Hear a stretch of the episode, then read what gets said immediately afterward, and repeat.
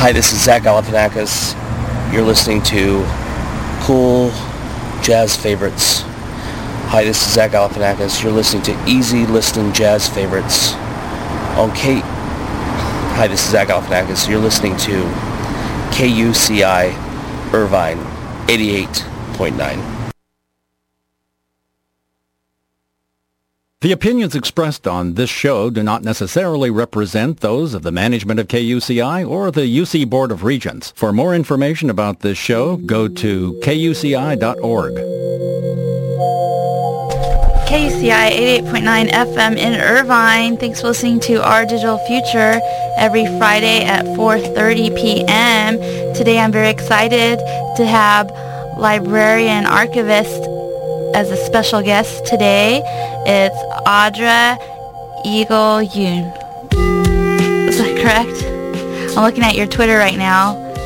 Everybody can check it out at L-I-B-R-A-R-C-H-I-V-I-S-T, Audra. And congratulations on your new position here at UCI. You are now the UCI Library's Special Collections and Archive Archivist. Thank you. That is my dream job. Come up and visit. I'll be there. You have limited hours, but that's how archives are, correct? Yeah. You have to make sure everything's safe. That helps with um, keeping the collection alive. So tell us, how did you get to where you are now? So what did you do for undergrad and grad, and where and why?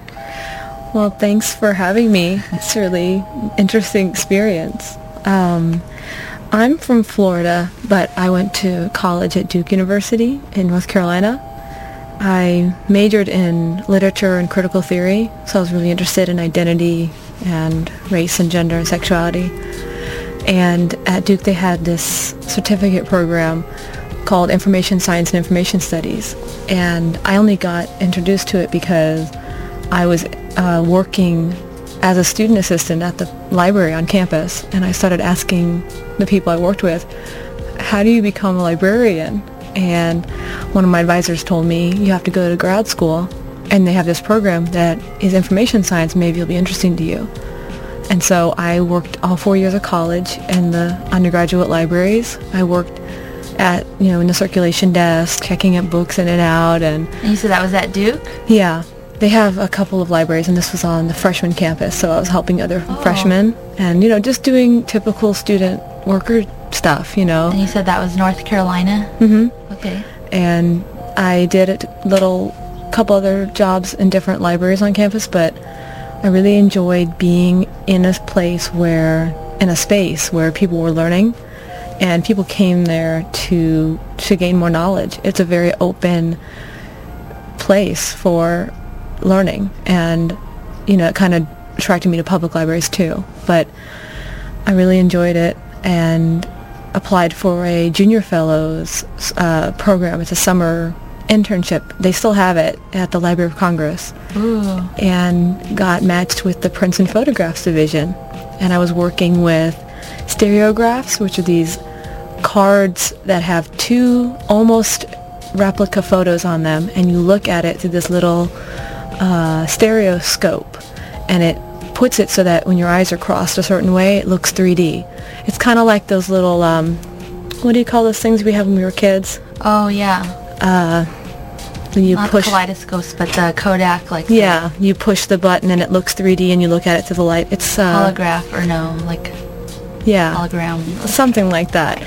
And also with um, the Library of Congress received, primarily in the past, they would get copyright submission photographs. So people would get copyright for their photographs, and they would have to send two copies. And one of the cool things, I didn't think I wanted to be an archivist then. I didn't really like, actually, I wasn't sure I liked it because we were in the back. I didn't see how what I was doing sorting these photographs was going to help people. And then we found some early baseball cards from the 1900s, some of the earliest baseball cards with some very early players. And then we found this really cool copyright submission photograph. I don't know if you've ever seen this photograph uh, that Salvador Dali did Wow. of uh, the cats flying and there's water flying and he's jumping. And the photograph he submitted for copyright is the uncropped version. Wow. So you can see people's hands throwing the cats and holding water hoses. And it kind of, for some reason, that stuck in my mind as a, as a reason why archives are important. I started to see why what mattered. So um, I decided after that summer that I was going to apply for library school, which I found out you have to go to library school to get and get a master's degree to be a professional librarian. And I just applied to a d- bunch of different schools and decided, hey, I want to live in LA. I want to go to UCLA. And you were in e- the East Coast for your whole life, basically, and Yeah. then your whole undergrad. Yeah. So wow, that's a big change. Yeah. was it? I don't know. Do you have a southern feel in North Carolina? Oh yeah, yeah. North, and being from North Florida, it's a different situation. It's a lot like um, it's a lot like the deep south in North Florida. It's very rural and like swampland. I'm from a town with one stoplight and Wow. just 2,000 people. So Durham, North Carolina was a big city. I had never taken a bus. I had not seen, I had not been inside like big buildings and, you know, I'd seen them. But um, yeah, it was a big change. And then coming to LA was a huge shock. We lived, like I was telling you before, we lived a little bit farther away from campus. But library school is very interesting because I thought, like a lot of people think when they find out you have to get a master's degree, it's kind of, you know, some people stereotype it or they're kind of surprised that you need a master's degree. So then I started going thinking, well, this is going to be easy. I'm just going to blow through this and become a librarian. I realized pretty quickly that there's a lot of theory behind information work. And I think that's why librarians take so much pride in their work and archivists too, because there are things that help us understand why information is so valuable, its power, and to have it, to be a, a caretaker of that information, to help people have access to it, is a really powerful thing. And even today, that's why I'm so interested in your show, uh-huh. because even today, with all the access we have to electronic information, there's so much we still can't see. And that's what the librarian's job is. And the archivist's job is to help you with historic information or yeah, historical information and records in electronic or analog format that document people's lives or organizations. Yeah, hopefully people are getting the word out. That's what I'm trying to do with this um, radio show, just because maybe you come across it once in your undergrad career, the librarian at your academic library. But if you don't go to school, you just know your public library, that's great too. But do you know all the resources available to you? Like I think some some people do and some people don't. Yeah, it's a wealth of information, and you know, I'm as an archivist. There's so many things that I'm proud of, and they're really exciting to me. Like when I started at UCLA, the first job I got because of my work at the Library of Congress was working on the Los Angeles Times photograph digitization project. Wow. And so they had the entire what they call the photo morgue that belonged to the LA Times, and what the project's goal was was to select photographs representing the people and culture of Los Angeles from the 20s to the 80s. Instead of you know, oh, a celebrity came, it's like what were people doing in the summer of 1970, like outside and inside, and what what was important to them. And so I got to be part of that, and that was really fun. So it helped you learn about LA fast. It did. It really did. And uh, you learn about the different neighborhoods and how they've changed. East LA, Silver Lake, Echo Yeah. Park. Yeah, absolutely. And um, then I got my first opportunity to do archival processing. And it's, um, I like to explain to people that I do preservation organization of people's stuff. And it in essence is that, but you really get to know a person or organization and your job as an archivist is to try to keep things consistent with the way the creator made them, the way that they may have wanted them to be found, but also try to describe in the, describe them in a way so that researchers can find them later. The first collection I processed was the papers of a, a man named Jules Langsner. He was an art critic in LA. He was one of the big uh, people who was a force behind LACMA getting founded, and he also coined the phrase hard edge painting as a form of uh, abstract expressionism. Expressionism, and it was really neat. I started realizing why I really liked it because you get to know someone and then you feel like, oh, I have to share this. I have to figure out a way that people can find it. So that kind of gave me the bug. I realized like I wasn't going to be a reference librarian and just on a desk. I really wanted to help people get access to these things that are basically hidden collections and the special things. And that's what this whole idea of special collections comes from. Yeah, so you have my dream job because I'm getting a certificate of special collections archive, and I would love to be an archivist at an academic university. And where's that collection? You said the first one you processed. Where's that held now? It's at UCLA, yeah. Oh, nice. And I worked on a couple other collections after that. There was this one that was um, about American Orientalism. So there's this guy who actually, over his lifetime, collected records and cigarettes and cartons and like weird ephemeral things that he thought represented the way Americans viewed the Middle East. And so it's just really powerful stuff. Um, I also got to do an internship with the Walt Disney Company Oh, in their consumer products division, which as a What your- city was that? that was in Glendale. Okay.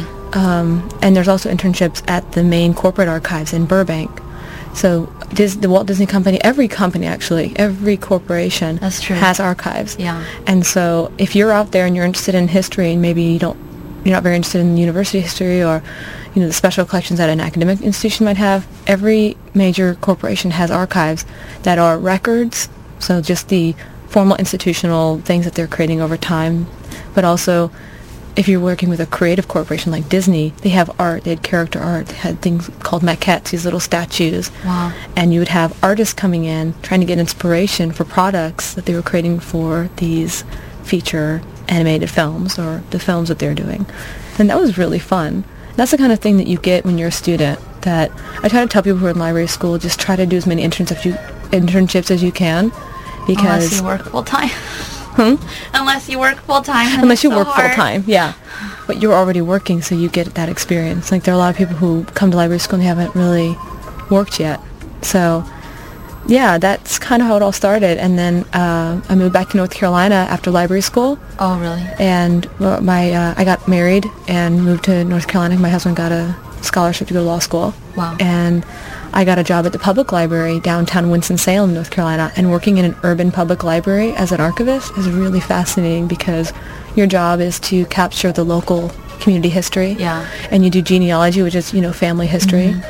And as a young person, it's interesting because you usually work with older people and they don't, um, I think younger people don't always realize there are a lot of family and cultural histories that influence who we are. And that's why I think genealogy is so cool. And then I um, got a job at Wake Forest University. And there I was working in the archives. From there, my, my husband and I were kind of not sure what we wanted to do and decided we really wanted to come back to California. It's a lot of, LA has a lot to offer in terms of like the vibrance, the culture, the diversity. We really wanted that back. So I started looking for jobs and was lucky enough to get this opportunity at UC Irvine. Yeah. So I started last week. Now you're an anteater. Yeah. I love Zot that. zot. Yeah, I love it. I never leave. I've been here 11 years. You're gonna like uh, being an anteater. I already do. I think it's a really beautiful place, and what I'm interested in is representing the multiple voices on campus that tell the history of this university. Obviously, the official records of the university, the architectural drawings and renderings and ideas, the visions and plans are important, the president's papers and things like that. But the student voices, the student organizations, they turn over so quickly that you really want to try to capture that because those are the memories people have, and that really tells the story of this university. I had to look at the cross-cultural center's papers in the archives for a project for library school for archiving. They were like, go through the minutes and the conference meetings and the flyers. And it was crazy to see like in the 70s, they were offering like like a potluck for 70 cents or something and the flyers were all like disco I don't know it's like this was UCI in the 70s and the cross cultural center and it's just when all those groups started forming and Yeah, I was like, this is interesting. And their budget, you could see their budget, and you're like, wow, they had only this much money to do stuff, and now we're getting the two huge acts. Like, I'm sure there's archives for ASUCI as well, the mm-hmm. student. absolutely. We do have student records, you know, and those official records are really important too. And those are actually, they tend to be easier to get. I mean, I, I would say as we're looking towards the future, it will be harder because these student groups and, and people in general are creating their records digitally and they're storing them on hard drives or on, you know, servers somewhere. And we won't be getting a box of papers as often as we used to. We'll be getting a laptop or That's some true. USBs or, you know, act, maybe in the future we'll get access to someone's server space and we can just copy it. But the archivist will still have an important role to play in terms of preservation and more importantly, I think, in description.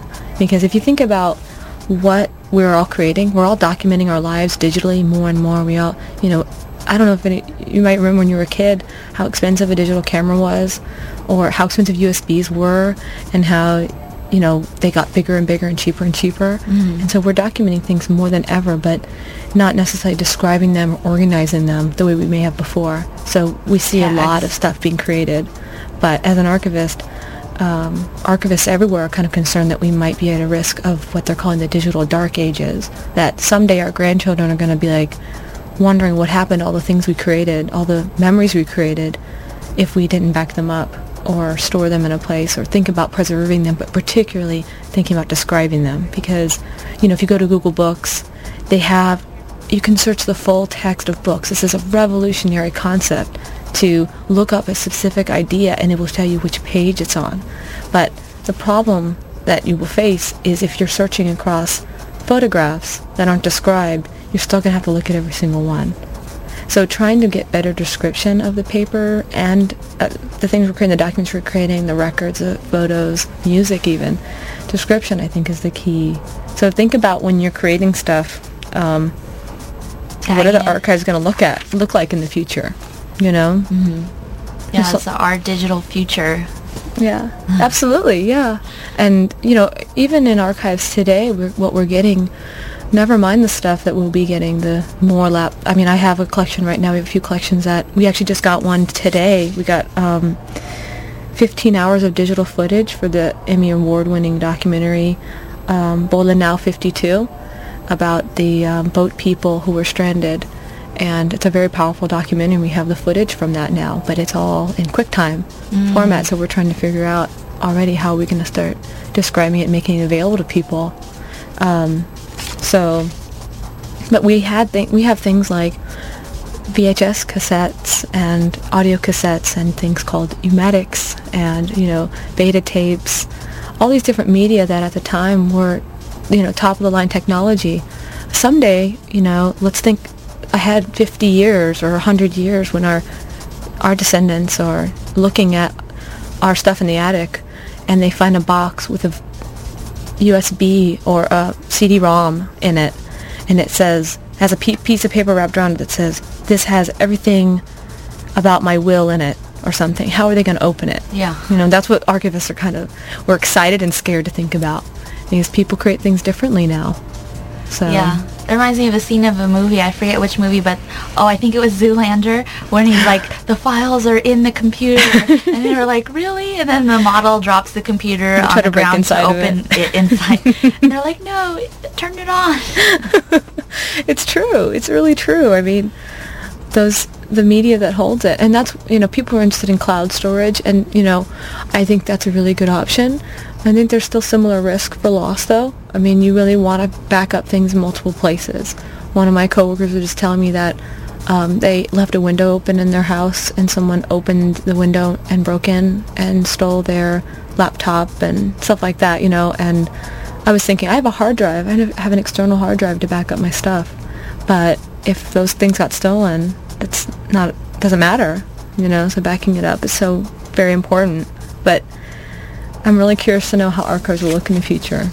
But we we still get really interesting paper and you know physical things like we uh, just acquired the papers, some part of the papers of a woman named Irene Saltern, and she was an early Hollywood fashion designer. We have some of her fashion illustrations and watercolors that show the costume design for films, and then she's also credited with creating or coming up with the idea of women's separates. So you know the pants and skirts and coordinating outfits, kind of that idea of buying them as a set. She was credited with creating that.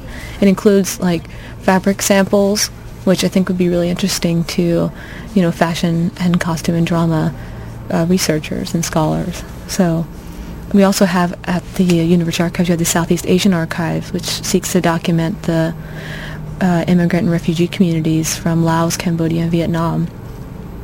So I'm really proud to be part of it because I think that at UC Irvine and Special Collections and Archives, we are trying to get the and be inclusive of multiple perspectives. And Do you go to the faculty and to the classes and the grad students and say, look what we have? Because if they don't come to you, Yes, yeah. Uh, actually, uh, Steve is our public services librarian, and he goes to class. He's really involved with the humanities core. So the students, some of the students have to write a paper about something from the archives, but what they'll often do is bring a class to the archives and pull things out of the archives that are relevant to that class. We had a dance class come in, and they had some uh, ballerina shoes from uh, an early ballerina, and um, just interesting dance archive material. And so that kind of puts it into perspective for some of these students to see something that means something to their research area. Yeah, because it's hard to say we have all this historic material, but well, what what is relevant to you? That's the hard thing. So I do. I think that's definitely a direction that archives are going in more um, about the description and about creating more access. That's something that's always been very interesting to me because I think in the past a lot of archives were just trying to keep stuff safe and hold it all in and make sure it wasn't getting lost somewhere. But now, really, um, our goal should be, I think, access. access, yeah, so that people can see the value of it because these things are very relevant to us today. They tell us a story of who we are. They're evidence of things that have happened and they, they help people recognize or create identity. And that's why you guys have exhibits too, and you can be curating, con- um, continuously changing exhibits. So it's like a museum archive. Yeah, yeah. We like to have exhibits because it kind of helps us highlight some of the things that we receive. And I'm still learning about the collections myself. You know, we have regional collections from Orange County. Yeah, I saw a surfing exhibit with the yeah, history. yeah. It's it's a real variety of material, and the visual stuff is interesting. But like you were saying before, the paper material helps you see, you know, what was happening over time in organizations and student groups, and you know, like this, um, what's going on with the Irvine Eleven. Uh, situation was interesting to me as an archivist because I see and heard a lot of different media outlets discussing it, but also students and people in the community were discussing it on Twitter, on Facebook. There's these, you know, support groups, um, you know, like websites. How are we going to archive these in a way that, you know, 20, 30 years from now, someone can say, what ended up happening what were people saying? What was the perspective of people and how did it change over time? You know? I heard a couple years ago, Library of Congress is going to start archiving Twitter. Yes, yeah, they are, and um, and that archiving all of those tweets, however millions, billions there are, would only take up a little bit of space on a physical server. You know, Just to because see what the people were talking about during Right. a certain event, like earthquake. right, and archives, I think, because they have that type, those type of um, just the vast amount of electronic stuff. We'll be getting more and more born digital records, is what we call them.